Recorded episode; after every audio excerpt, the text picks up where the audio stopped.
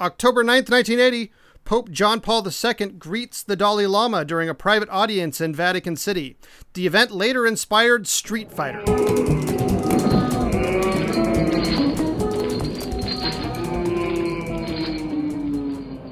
Welcome to the Revisionists. I'm Brian Flynn. I'm Hack Scary Oh fuck yeah. and Slew Cowers. yeah, yeah. Fuck. Uh, I usually go with brains flaying. I guess, um, but I'll I'll come up with something by the end. Um, it's uh, Uh-huh. it- it's our the, the the doubt in Zach's voice reflects the doubt in my mind. Uh, it's the uh, spooktacular season uh, here Yeah. for Revisionists. The bats are flying around. There's chains in and our stuff. hair. Mhm. There's uh, goosts and goblins and Das That's Canadian ghost. Yeah. uh, all that kind of thing. Frankensteins and mummies and werewolves. Every every kind of spooker you can you can conceive of. They're all in the studio. Uh, with Big Bayou Zach also apparently. Yeah, we you know, we got them all. We got them all. all the universal monsters. Nothing um, nothing newer than 1950 though. hmm. Um, we got Is that our cover story for the background noise? yeah yeah no the background noise is there's there is a literal banshee in the room. Yeah. mhm. That's Um, that howling you hear in the background. well, listeners, uh, for our first Halloween episode this year, first of three, uh, because you're joining us on an off week, and it's also like Yeah. four in the afternoon. So we if you're listening to this off. at time of release uh we were going to release one on october the 1st scheduling was a problem so we're going to do two in a row. One this weekend one next weekend and then we'll do one uh, right before halloween two weeks after that so we can continue to have have three halloween episodes because they're some of the most fun and spooky episodes of the year. Actually they're spooky in a way that's enjoyable. Most of our episodes are spooky in a way that like oh the evil man is capable of yeah, yeah, Um, exactly. you know is beyond imagination uh, can we ever evolve as a species are we doomed to uh to, you know an early demise that sort of thing Yeah, you know, spooky. speaking of which uh Witold Pilecki uh who uh, Wait, hang on. Before we before we continue, uh, joining us for this episode, uh, very special Halloween guest, um, Hmm. Jennifer's Body by Karen. K- mm, I couldn't come up with a good Halloween name I for mean, you. I was gonna go with Jen Kowalik. That works, yeah. Um, Jen Kolic, uh, and of course, uh, our backup singer, Kathleen, uh, who, who has probably made an appearance by now. Um, but thank you for being here, of course. filling in. Uh, but yes, Zach, uh, take us back to last time. Speaking of the depths to which man's soul is capable of reaching. Yeah, we talked about Witold uh, Pilecki, uh, which while while not uh, a person whose soul sank to the unimaginable depths of uh, the worst of human depravity, uh, definitely someone who was adjacent to it in his life. Um, uh, uh, uh, a uh, man who escaped from, volunteered to go to and escaped from a concentration camp in Nazi Germany.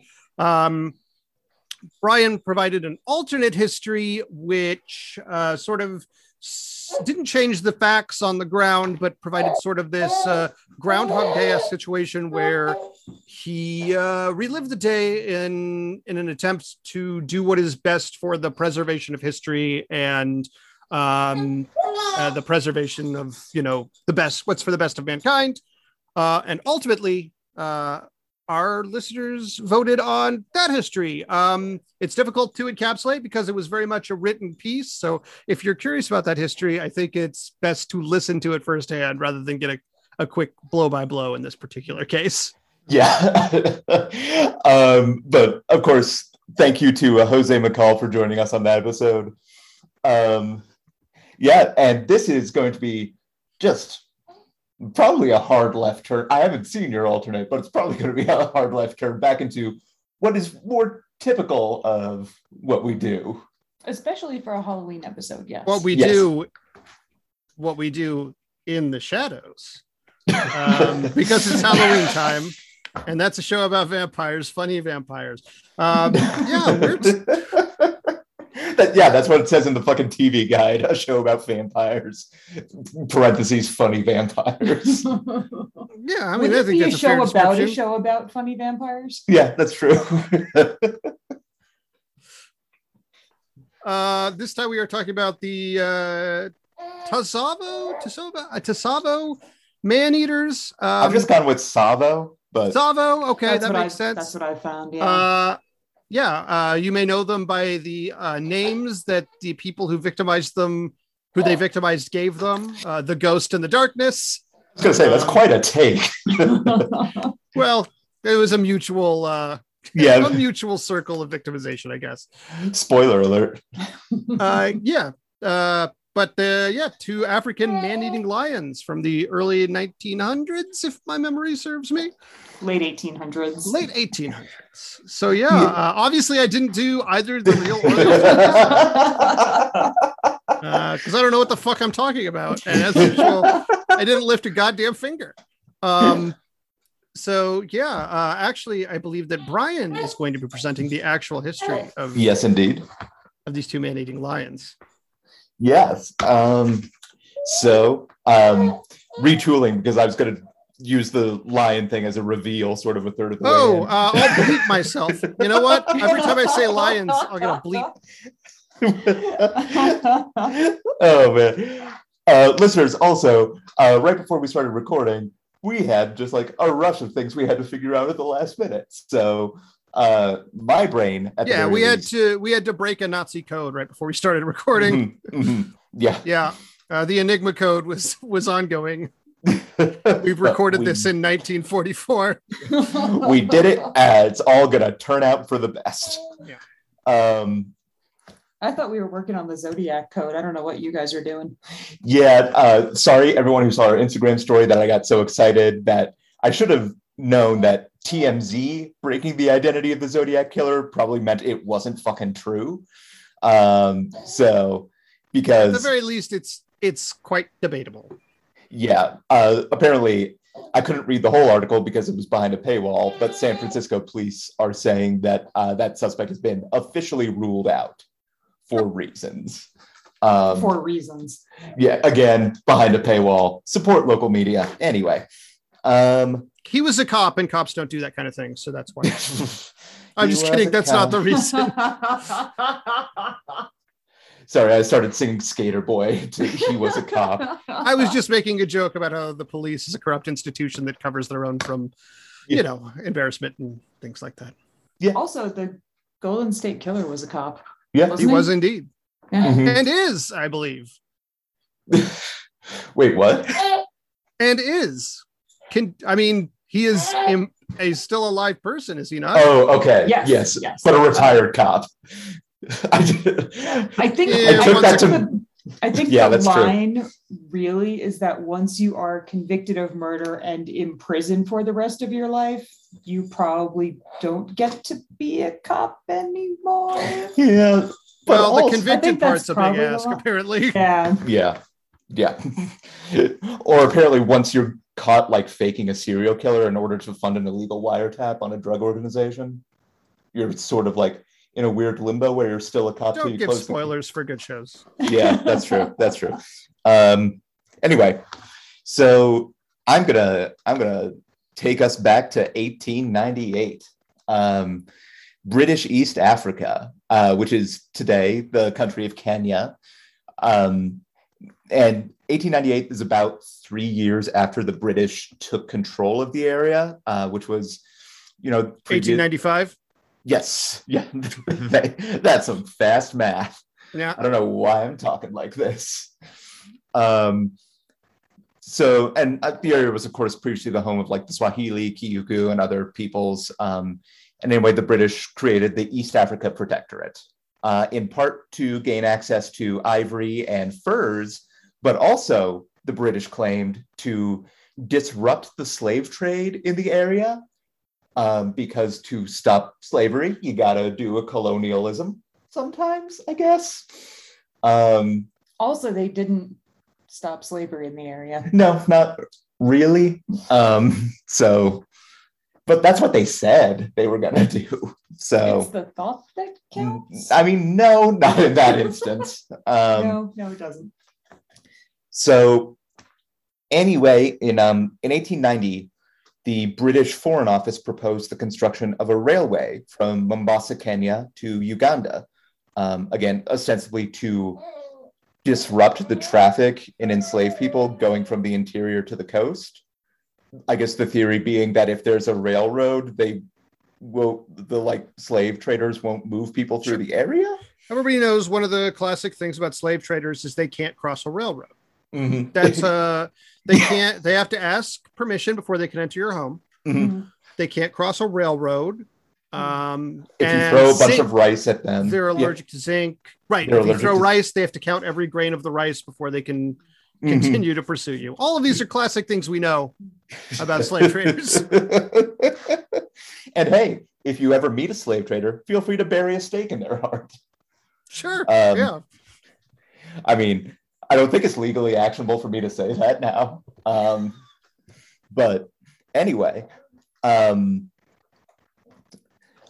but also, like building the the railway, it enabled the British to get soldiers deployed quickly throughout the African Great Lakes region. Um, so, like Kenya, Uganda, area around Lake Victoria, um, where there was basically um, not just like conflicts with the people who's you know lived there, but also like France and Belgium and um, Germany and other um, colonial powers in the area. Um, there's only one existing caravan route that ran the length of the country. So the British began surveying a new one through untraveled territory. And when that route reached the Tsavo River, um, which is near the modern border with Tanzania, um, the territory of the Wata or Sanye people, um, they came across like a river crossing, basically, that was used by slave traders uh, who were forcing people to basically walk the continent as part of the trans Saharan slave trade. Um, and when people would die of disease or malnutrition or thirst, uh, the slavers would just leave them where they fell, basically. Um, So, again, ostensibly in their battle to fight slavery, the British imported about 32,000 people from India to build the railroad. Um, and from what I understand, it, there's not there's not anything specific that ever says that I've found um, like that. Hey, they were not there voluntarily, but it's pretty clear that they probably weren't. yeah. And also, if you read um, parts of John Patterson's like memoir about this time, um, there were like lots of men who were refusing orders and Mhm. some men who were caught planning a mutiny. And whether like those stories are probably embellished um, because it was a memoir that he wrote to make himself seem heroic. It was like his exploits in Africa, etc. Mhm. But there is definitely a ring of truth to some of it. Yeah. Um, and uh, I mean, of course, willing or not willing is a weird thing when you're subject to a colonial power. Um, but um, Halloween. Um, anyway, the the crew along uh, the Tsavo River needed to build a bridge, and they uh, were camped in an area spread over eight miles, just about. Um, and Lieutenant Colonel John Henry Patterson, um, who was an Irish member of the British Army, was sent Sure. to o- oversee uh, the building of the Tsavo Bridge. Um, so he arrives in camp and sets about organizing the job. And um, a couple mornings after his arrival, uh, the workers wake to find one of their comrades has been dragged from his tent and ripped apart, um, dead. Um, if that wasn't clear from the ripped apart. Um, because Not usually emotionally ripped apart. no, no. um, yeah, no, he's singing "Crawling in My Skin" or whatever the fucking Linkin Park song is. Um, uh, unfortunately, um, listeners, uh, briefly for a moment there, I was having connect. I was having like internet issues, and I was a moment behind. So just so you know, that's the only reason I didn't make an eight mile joke uh, Mhm. a few moments ago. Otherwise, I certainly would have. I almost did, but I'm like, I I only know like a couple things from the movie. I mean, basically like Mom's I know it's a movie starring Eminem. To be honest with you, I've never seen it. I don't plan to see it, but I think Eminem. I think it's Detroit. Mhm. Yeah. Um, I think I owned that on DVD in middle school. Um, Oh, cool. it's about two weeks when I tried freestyle rapping. Um, so, Wow. You I'm know, learning so much uh, about well, middle school me was a very different animal than the beast you see before you. you. in ninth or tenth grade, Brian wanted to go by the nickname Day Day, which I think he got from the film Friday. Yep. Yeah. I had eclectic movie tastes. And also, we had to pick nicknames in theater class on the fucking fly. So I did not like think about it I have, hard. I have no recollection of what I. I have Oh, no I only- recollection for what my nickname was. I For only some reason- remember because some reason like, yours- mine stuck. I don't know why. Yeah, but yours definitely stuck. Mine didn't stick. Yeah. Honestly, mine was probably like Zap or something because those are my initials, and that's usually what my nickname is. Like when Mhm. people ask me, because I don't, I don't want to. Listener, I don't want to have a nickname. Yeah. I don't want to What be a like terrible thing to do to a child, also. To, like sit Yeah, in a know. group of your peers and try to give yourself a nickname with Yeah. no prep or warning whatsoever. Although much better for my fragile like ninth grade ego than like sitting in a group of my peers and having them name me based on the traits they see in me. Brian's here day after day. Old day day. I, I can't believe that stuck and that there were so many apparently fans of the movie Friday at Columbine High School in Littleton, Colorado. Um, I don't, don't know think why. I don't know if I knew at the time it was from the film Friday, but I pieced it together after the Yeah. fact. pieced it together like like you're the fucking Warren Commission. Yeah, Um, yeah. I'm uh, fucking TMZ solving the Zodiac case over here. oh man. Oh so in other words, you thought it was you thought it was like Little Man or something Yeah. instead of Friday. yeah, fucking another. Also, like the real Zodiac killer will always be John Carroll Lynch. Um, of course. Um, that's the actor's name, right? Yeah. Yeah. that Um, is the actor's name. Uh, you know, Ted Cruz. Something. He played a character named something Alan Lay. Uh, I don't know Hmm. if that guy's been cleared officially for the case, but that's the character he played in the David Fincher movie. um, Zodiac, great film. Watch it this Halloween. Anyway, um, so the culprits for the ripping apart of the worker um, are a pair Right. of We lions. were telling a story. Yeah.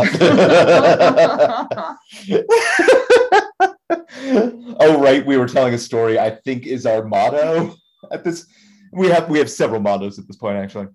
we will Um, never do the Holocaust. yep. And oh right, we were telling a story. mhm. And uh, And also now it's we do not endorse alternate histories. yeah, yeah. Um, um, so the lions have been stalking the camp basically since the very beginning. Um, they were two maneless males, um, basically circumcised lions. Ew. Um, where the mane is the foreskin. Um, Thank you for explaining that. no, the current, uh, seriously, folks, the current theory is that the um, Tsavo area is hotter and drier than the Serengeti as a whole. Uh, so the lines there evolved past the need for hot, thick, thirsty manes. Um, so the lions struck Thirsty. Okay. yeah because it took a lot of water. I guess I wrote thirsty mains. I did this. Oh, I thought like, they were used for thirst traps, lion thirst uh, thirst traps. I mean. I guess like they in are used for mating. tinder, it's like lion tenders like The don't guys date, the don't biggest date any shorties without a mane. Yeah. of course, lions holding up fishes, lions with the dogs they don't own. Mhm. Um, Yeah, all that. scars Leaning on need not sports apply. cars that Mufasa's only.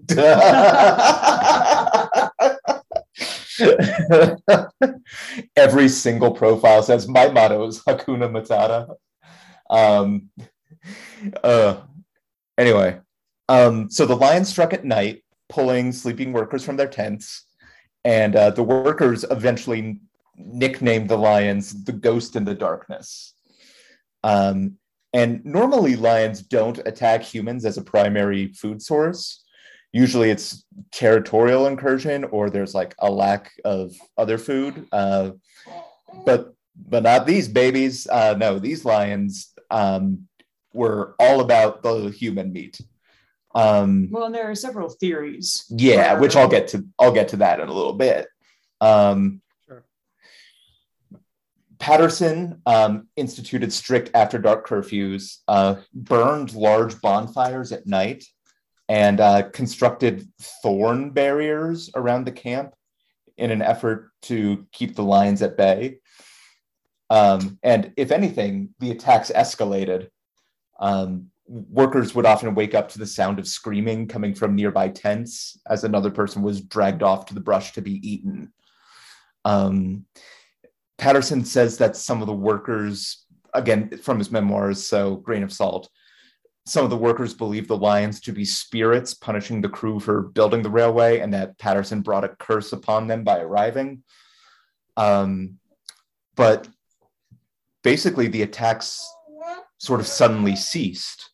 Mm. Um, and you know the workers would hear rumors of attacks at nearby camps um, but you know for the most part and also that was like not unheard of in the area. For the most part though they were safe for a while. Um, but just as like their routine started to get back to normal the ghosts in the darkness returned. Um, and not only did they return they began to attack basically every night. Um, and yet construction on the bridge continued uh, until the point when workers just began abandoning camp and running away into the wilderness. Um, Mr. Whitehead, uh, the aptly named colonial district officer, um, was uh, was attacked by the lions after arriving in the train depot one evening.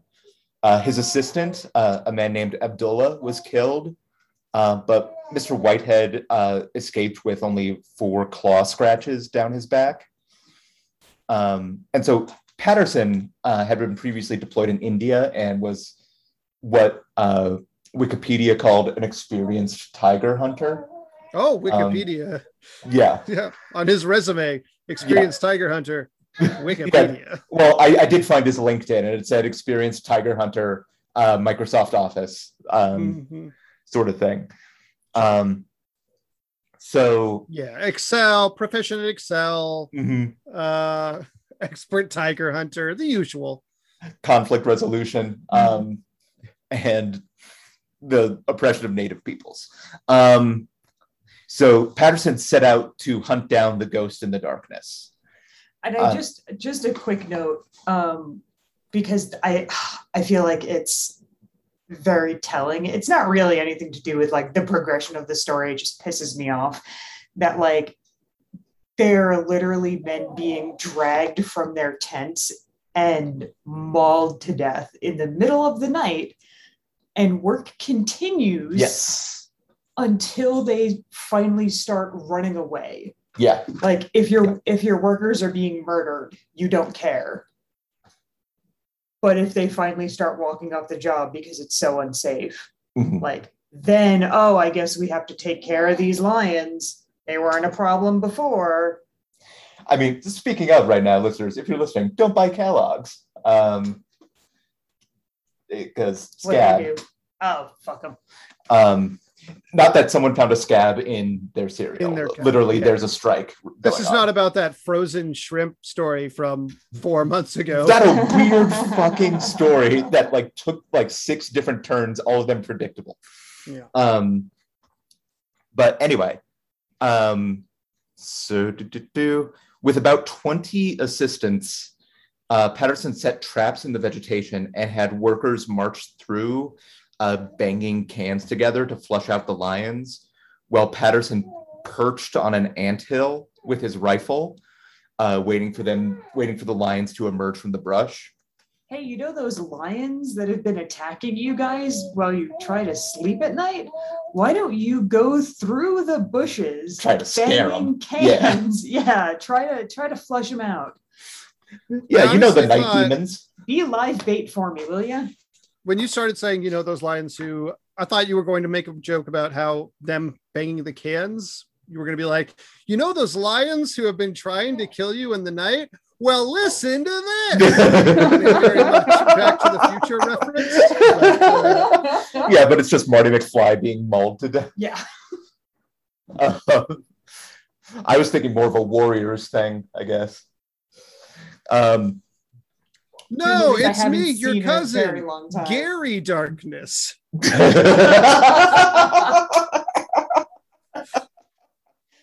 oh man, Gary Darkness is going to be like my goth metal like stage name.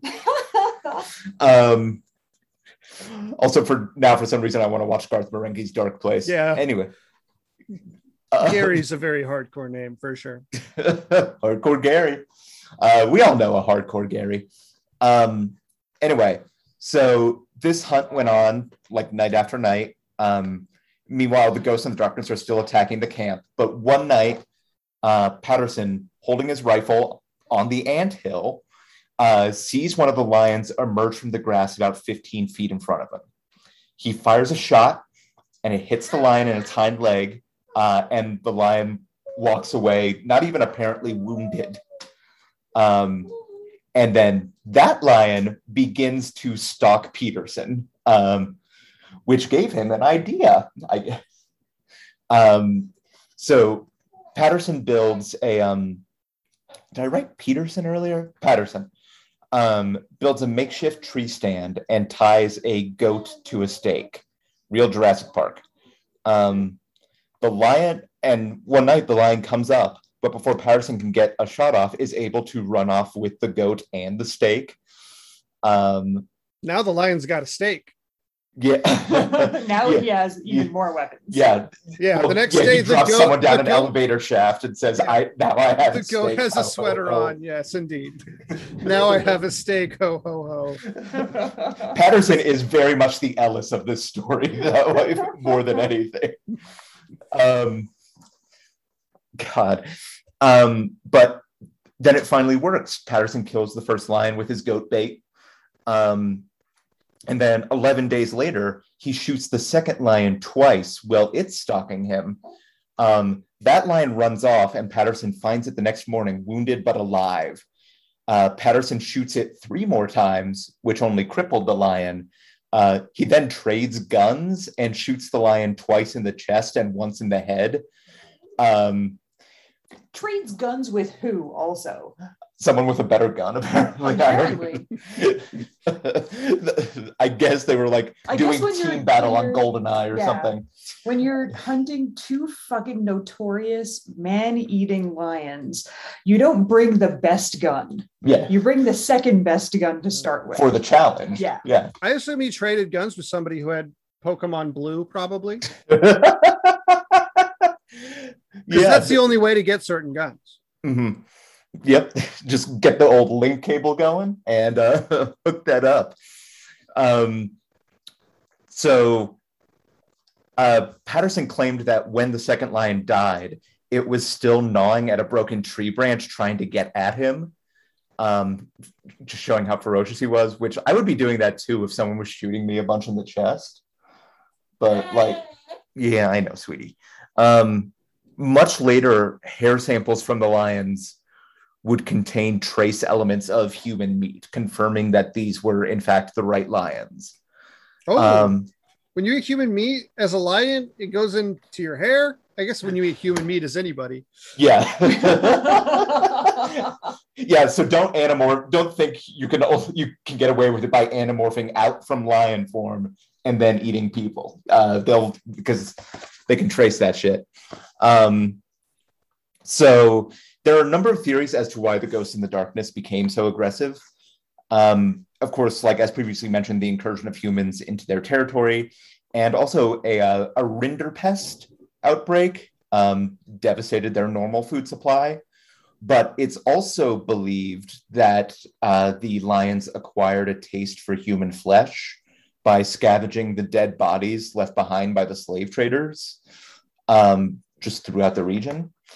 Um, there's also evidence that at least one of the lions had major dental problems. Um, and humans are just generally easier to eat than like a lion's normal prey because they don't have to like gnaw on a bunch of bones to get it like because the lions the ghosts in the darkness tended to stick to like the soft easy meat of like thighs stomachs and like butts basically um that's where like that's where the soft like listen i mean listeners if next time you touch your butt like feel how soft the meat is People like butts. Why do you like Very butts? soft. You don't Yeah, like butts totally. because they're hard. Except Yeah. sometimes you do, I guess. look Uh, i I like my butt soft and pillowy. I don't know what you're talking about, Zach. yeah I mean, it- yeah, it's, yeah, all bodies are beautiful. Um, but Well, You know. so here's the the thing that not everyone maybe knows um, about the way that lions and tigers and other um, predators like that bears. Oh Oh my. my. bears exactly um they they don't kill their prey like with their claws or like by like you know going for the jugular or something like that. They they suffocate their prey. Um a lion say like a lion is like chasing an antelope or whatever like the lion will catch the antelope and put its mouth over the antelope's mouth and nose to suffocate it. No yeah like that's how that's how they kill their prey. So I so thought that uh, most feline predators use like a back kick to disembowel their prey. That's just for style. I yeah i think. think so it's I mean, that might be for like eating yeah too. it's I, I mean I, i'm just kind of thinking like if i had to like suffocate a moving animal with my mouth in order to eat and i had like We've all seen that episode you of Fear Factor. Like And a that really episode bad, of like- Seinfeld, which was a weird one. yeah Yeah, if i had like a really painful wisdom tooth or something like classic Kramer. i can would I go say? for something that was already dead Yeah, yeah, or at least like only has two legs to run on yeah, or just maybe something that's already sleeping just yeah, the butts. Yeah. Also, May- Well, maybe I just heard that the lions were Antifa and they were against colonialism, and that was uh that's what I heard. Yeah, Greg, you got a fucking lion truther. Some SJW No, lions. no, we're not. Uh, Again, we disavow Q. Um, um, Jesus. So Patterson sold the lion's corpses to the Field Museum in Chicago, uh, where they are still on display to this day. Hey, I could go see them. Yeah, Yeah. their skulls are in a case right next to like the taxidermied skins. Mhm. The thing is, though, it they're the diorama where they are like taxidermied. It's a little misleading because first Patterson used the skins as fucking rugs for like ten years or something. Oh, and then he sold them to the field museum so by the time the museum actually got them like they were kind of tattered and damaged and so the taxidermied animals that you see in the exhibit are actually smaller than the lions were in life because they literally had to like trim the edges where like the skins got like super ragged and shit. like it had like spaghetti sauce stains. Or, Exactly. Yeah. We still got like five thousand dollars for them, Yeah. Which Um, in today's money is like a billion dollars. I, something like that. Um, Patterson wrote that the workers gave him an, an engraved silver bowl as thanks for killing the lions. Um, and uh, Patterson also uh, went on to lead the Jewish Jewish Legion in World War One, and uh, did advocate for the formation of a Jewish army to fight the Nazis. Uh, was also a major public advocate for Zionism and is known today as the godfather of the Israeli Defense Forces. It's interesting. Uh, so wait, wait, but the ghost. So this was like late 1800s. Mhm. He must have been fairly young because obviously Mhm. it was like 40 years before the Nazis came to power. Yeah, I think he he had to have been like in his 20s or maybe early 30s. Okay. Yeah, he was like late 20s, early 30s. He was also um whatever the late 1800s version of the Troubles was. He was there for that too in Northern Ireland. Yeah, I mean, just sort of the ongoing strife. Yeah. Um, because I mean that just like preceding the Irish War of Independence. But uh, that is the actual history of the Tsavo man eaters, the ghost and the darkness. All right. Uh, thank you, Brian, for your uh, true history of uh, these man eating lions. Um, Jen, I believe you have an alternate take. I, I do.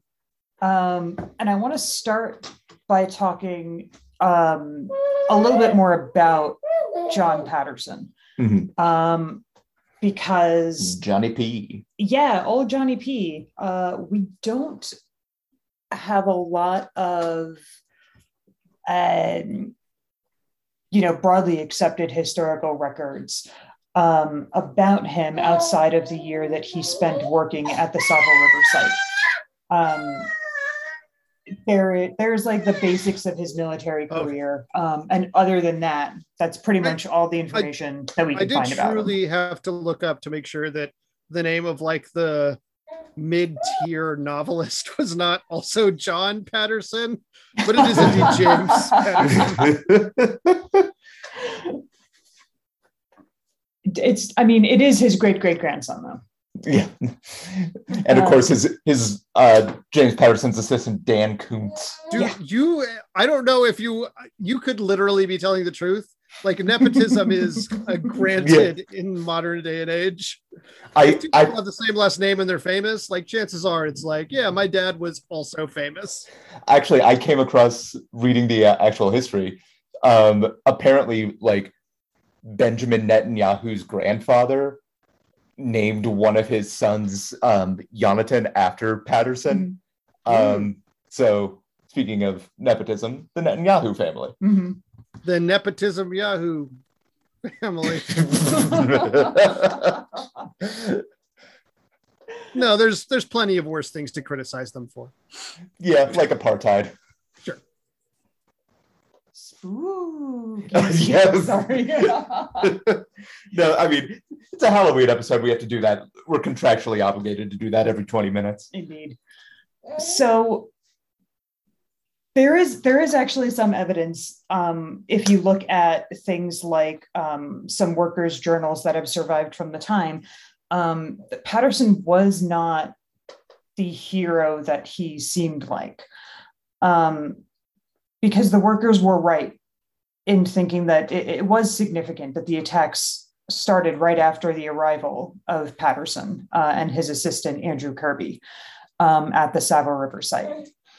Um, they hadn't. heard that Kirby will eat anything. it's true. It's true. Very suspicious. Mhm. He he puffs up to three times his normal size and just unhinges his jaw and Yeah, he's got that Kirby just girth. goes wild. Yeah. Sorry, I didn't mean to be horny for Kirby. Everybody's horny for Kirby. it's true. He's the sexiest character. He was named Time's sexiest character 15 sexiest- times in a row. You don't get sexier than that. and then he did his little dance. I don't know why Time magazine does sexiest video game character and has for the past 20 years, but they do. And Kirby wins every time. You They do the man of the would win at year and the, the person of the Yeah, year no, and the next Wario. issue. Yeah. yeah, Wario's in second. yeah, and- Wario's in second with that mustache. And then Yeah. This is going into a weird area. Yeah, I mean- look, is that your fourth motto? look, it, it it's it, it's 4:50 in the afternoon. Maybe it's time to talk about sexy Wario. Blaze it.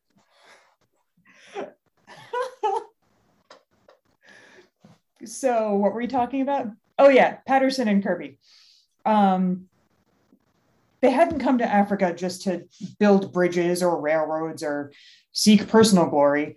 Um, they had heard tales of the destruction wrought on the continent by slavers and colonizers, tales of murder and mutilation, mass graves and bodies left on the roadsides.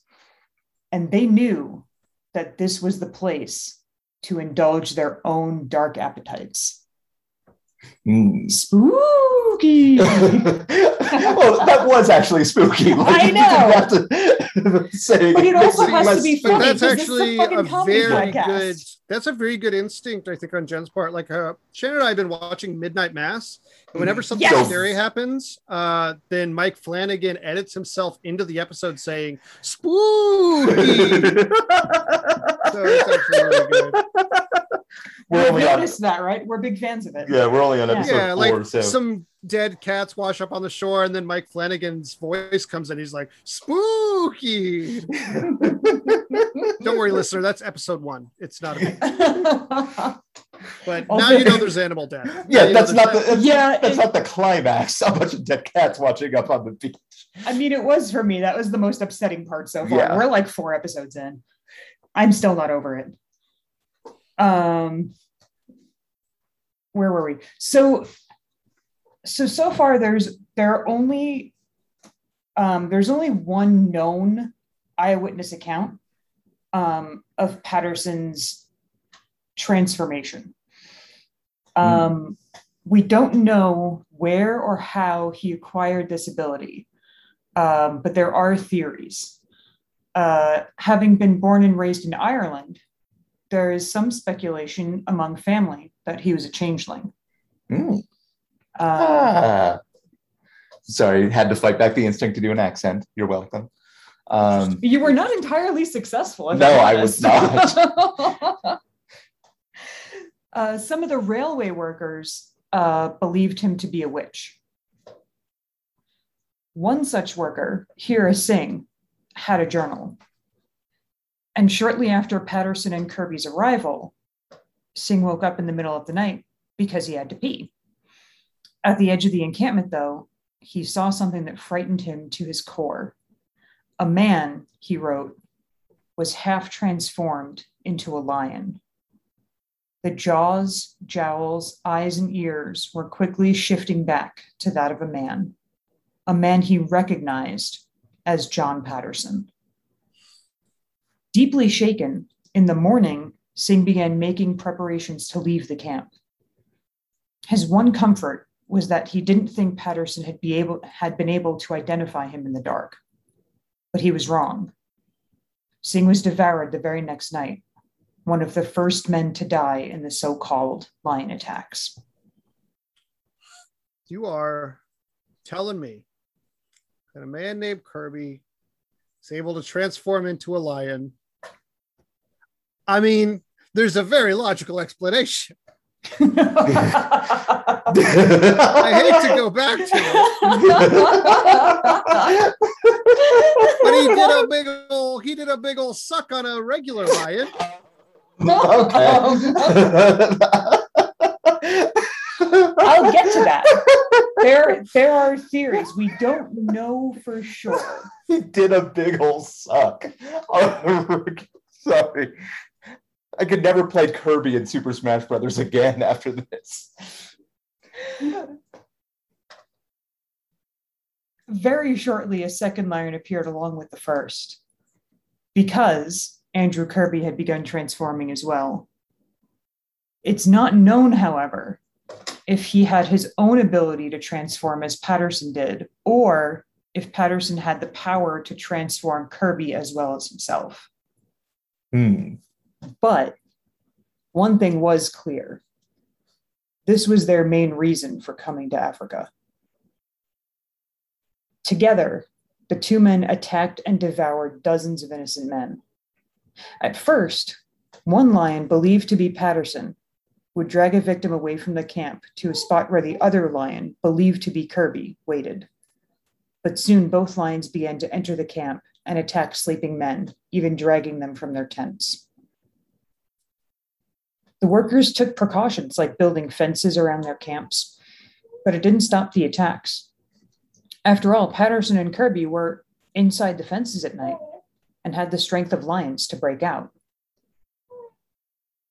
It's thought that the two killers began attacking nearby encampments and villages to escape suspicion. There was a lull of several months at the Tsavo camp where there were no lion attacks at all, but there were rumors of attacks in um, in nearby villages.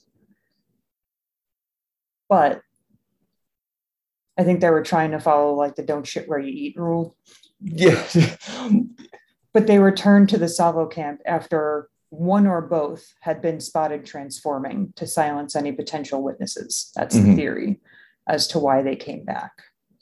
Now I'm picturing the Kirby guy um, as sort of just it's Griffin Dunne from round. American Werewolf and oh yeah no pink and round but Griffin Dunne like playing like Kirby yeah mm-hmm. kind of like a werewolf marshmallow yeah yeah yeah yeah like a marshmallow Sorry, guys. the sofa that's the rule of three I'm done with the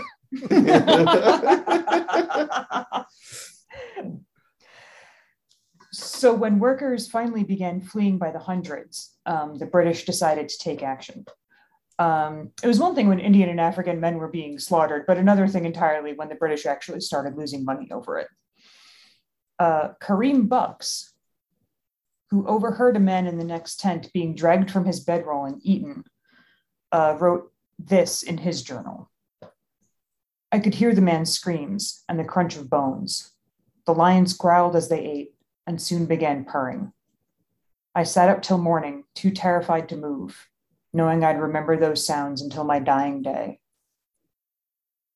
So it's it's pretty obvious to any modern true crime aficionado uh, what happened next. Um, Patterson himself was tasked with destroying the beasts who were terrorizing the men. Um, it's it kind of ended up to be the same situation as like that reporter in Germany that was uh, covering the murders yeah. he himself was committing. Yeah. And then he would approach the police at the crime scene and say, Do you have any leads? And how that is not a Showtime show yet, I don't know, but it's a travesty. Um, so Patterson, you know, he made he made a show of building these fabulous traps and lying in wait for the lions and using non-white men as bait. Um, all all the while, he was working out a plan to cover his tracks.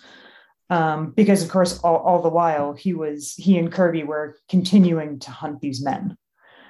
Um, he did hunt down and kill one hapless and apparently pride, prideless uh, true lion in the area.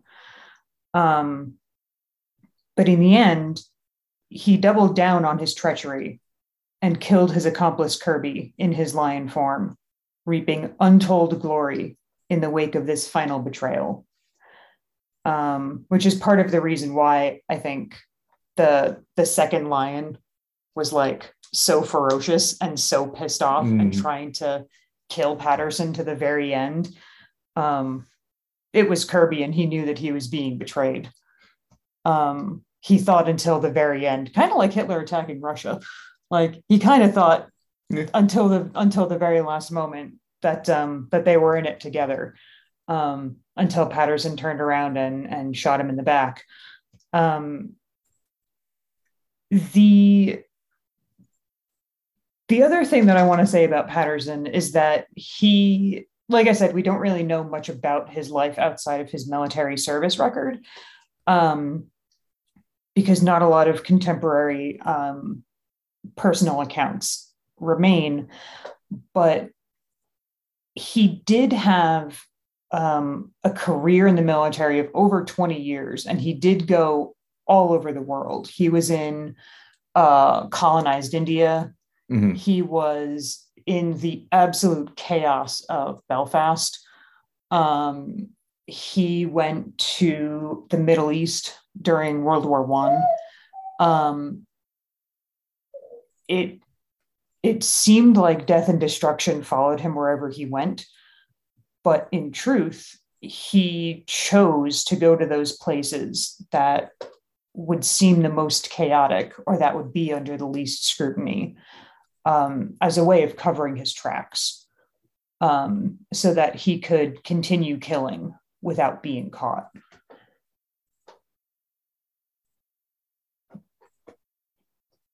Um, sorry, Brian was giving me a look like he wanted to say something.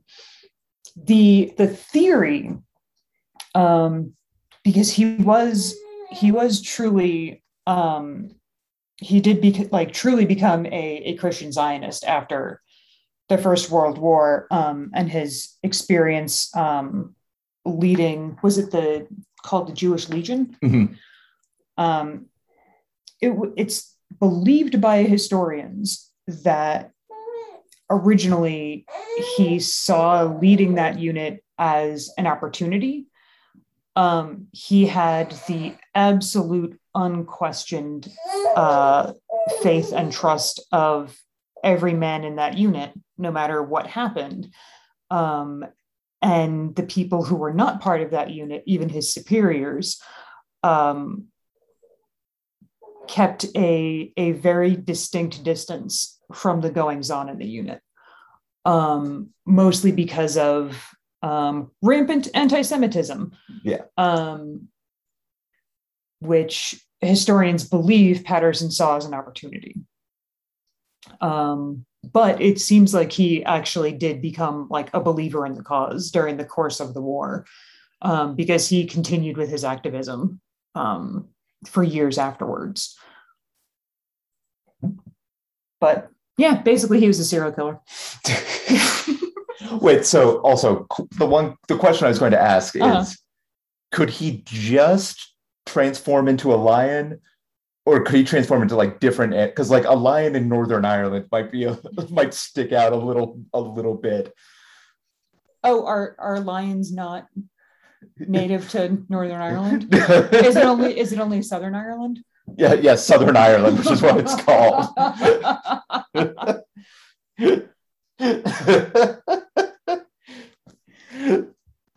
but I oh. I believe that he could transform into into different forms. So he may have been, you know, a leprechaun in Ireland. that is offensive First of all, I was trying to think of like a large predator that would be on Ireland, but like there are they're none. famously not large they are in fact quite small I feel like they probably got wolves, right? I think. I mean, I know They're American wolves? Werewolf in London starts in Scotland, but I'm I sure Ireland has wolves. Bears? bears there's maybe sea lions We'll say wolf. Yeah, deadly sea lions. Yeah, deadly sea lions. They can't really go that far inland though. no that's true Yeah. Uh, there's IRA members. Yeah, humans are animals. Yeah, that's true. Uh, Jen, thank you. Thank you. Um, Was it was it spooky enough? Did I make it spooky enough? no, that that got spooky. That's got spooky as hell. Um, before we move on, listeners, uh, I just want to mention that you can always, hey, write us a write us a little letter. Tell us how you feel. Um, tell us what scares you. Um, I mean, like you don't have to get like really personal with it, but like you know, just say goblins or something. Um, you you could do that at revisionistpodcast.com. Just click on the contact form uh, or just write us directly at revisionistpodcast at gmail.com uh, or via Instagram or Twitter. Um, also, we have a, uh, a Patreon if you are Sure. so inclined and have extra money to throw around that you haven't thrown to a better cause already. And, um, but And uh, it always helps to write written reviews on our yes. uh, uh, Apple podcast page. You can write literally anything as long as you give us a high review. You can write did a big old suck on a real lion, that's You- fine. That you could write- doesn't matter. I I heart thick Kirby. Um, I guess. I guess Kirby is just sort of all curve. I Sure. yeah. I love my curvy Kirby. I love my Kirby wife. There we go. we got it in four. Um, but um, yeah, um, Zach, you co-host the Movie Trap. That's correct. It's a film podcast where we pick a theme. Each of us uh, presents a movie within that theme. And uh, then at the end of the round of three, we pick who had the best offering, and, and the winner picks the next theme, basically. Um, right now, though, we're probably in the middle of our Halloween round, our non-regulation Halloween round. So if you want to and this this time our selection for halloween was uh horror movies from 1959 or earlier so if you want to learn about some old ass scary movies uh go ahead and and and, and listen I think the uh, the episode on the old dark house dropped this past Sunday, uh, Sure. which is a movie I enjoy a fair amount.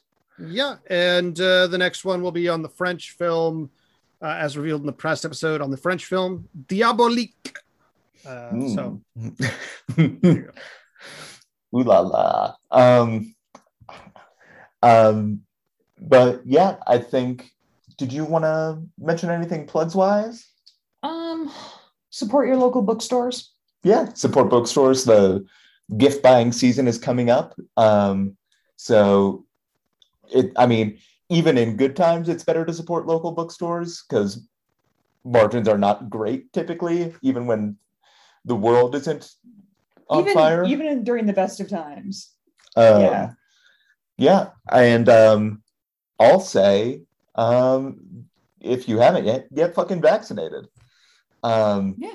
I, if you haven't yet and you're listening to the show, I, I, I don't know how many people that actually would apply to. Yeah, I mean, Um, first of all, the number of people listening to the show is already extremely small. Oh, I mean, also, if you are listening to the show on the Apple Podcast app, oh God, why? Why? there, there are better apps. I promise you, for free. I'm still using it, and I don't know why. It's torture.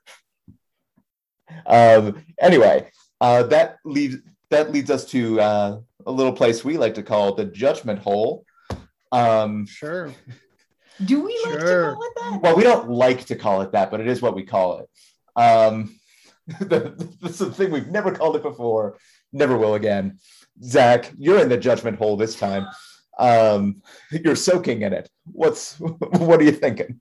I don't know. It's a difficult one, I think, because um, uh, yeah, I, uh, uh, the the the sort of classic werewolf tale aspect of the alt is very fun.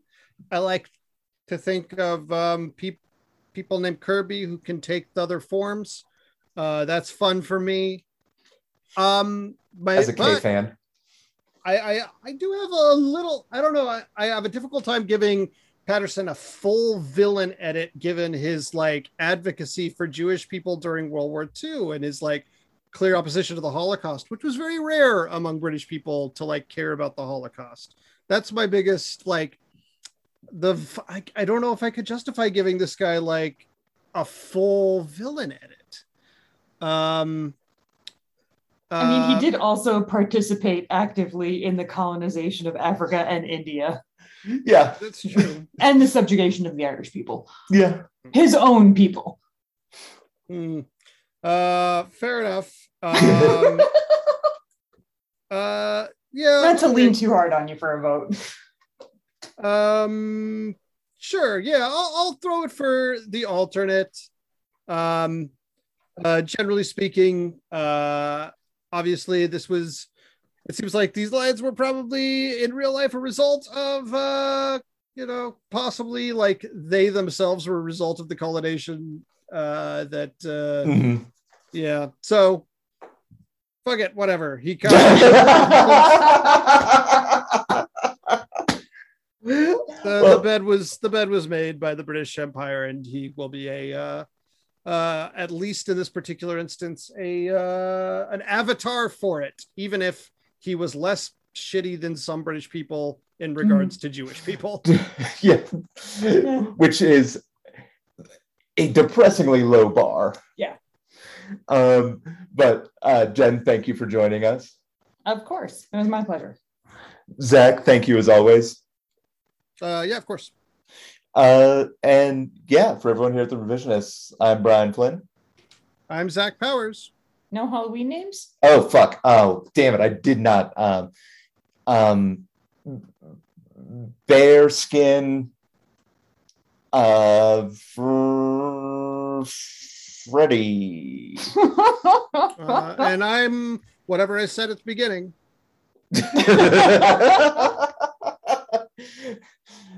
uh, have a have a spooky time. See you next week.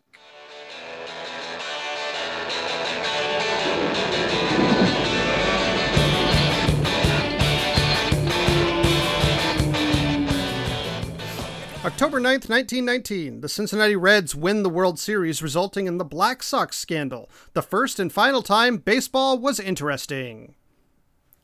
October 9th, 1967, Che Guevara is executed for attempting to incite a revolution in Bolivia. His dying wish was to be the namesake for a weekend update host who somehow sucks more than Colin Jost.